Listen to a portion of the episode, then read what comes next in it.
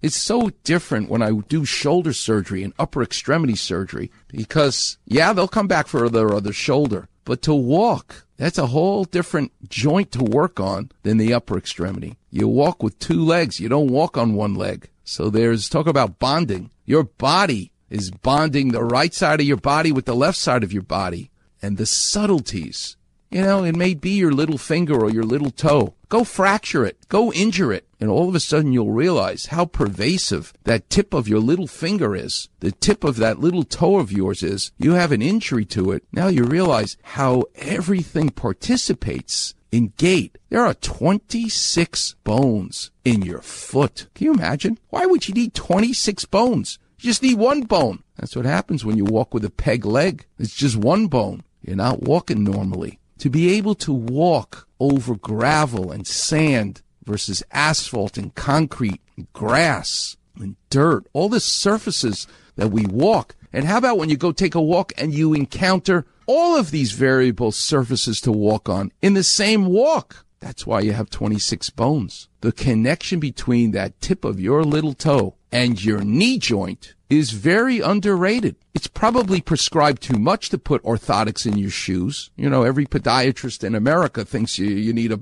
you know, an orthotic because that's what they can sell you. But on the other hand, they're right. Pronation of your foot, which is the curving outward of your arch of your foot and your foot pronation puts a lot of strain on your knee. Sometimes it's as simple as making you wear New Balance sneakers versus Nike, where there's a better arch in the New Balance, you don't have knee pain anymore. It's very important to be recognizing, kind of like David Copperfield, the magician, right? He makes you look in the left hand where he's got all the action, but actually it's the right hand where the trick is. As a surgeon, you complain to me of shoulder pain. You better look at their neck. You better look at their shoulder blade. Don't look at the ball and socket joint so fast. You have to be astute to recognize the interconnection between how these bones work. And speaking about Kevin Pillar, for example, and his dislocated shoulder and the fracture, it's fascinating to me as a sculptor of marble, the geometry, the actual shape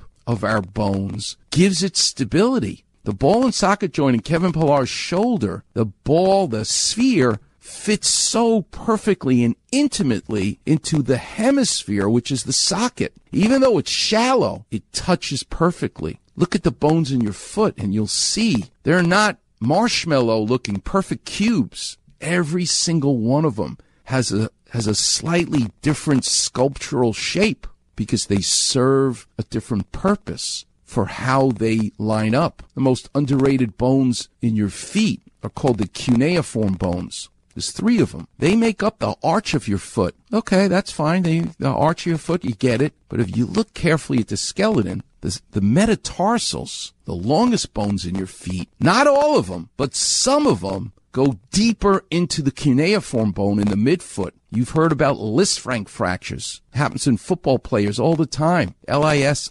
F-R-A-N-C. By the way, you know who Lisfranc was? He was Napoleon Bonaparte. That's right. That's how far back I'm going. He was a general for Napoleon Bonaparte's army because in those days, if you're in the army, you're riding on a horse. There's no jeeps. There's no gasoline engines and when Napoleon is around. So when you're in battle, you're sitting on top of a horse and your foot is inside the stirrup of the horse. Well, now you're in a battle and the other guy's trying to kill you, throws you off the horse. If when you get thrown off the horse, your foot is stuck in the stirrup, you fracture through those joints that connect your midfoot to your metatarsals. That's a Lisfranc injury because that's what happened to General Lisfranc. They made that diagnosis. In those days, they have no x-ray either. It's an amazing diagnosis and it's a very serious injury. We have to put wires. We have to fuse the bones sometimes, but it's a fascinating part of your foot, the Lisfranc joints, because the metatarsals, not in all the areas, some of them indent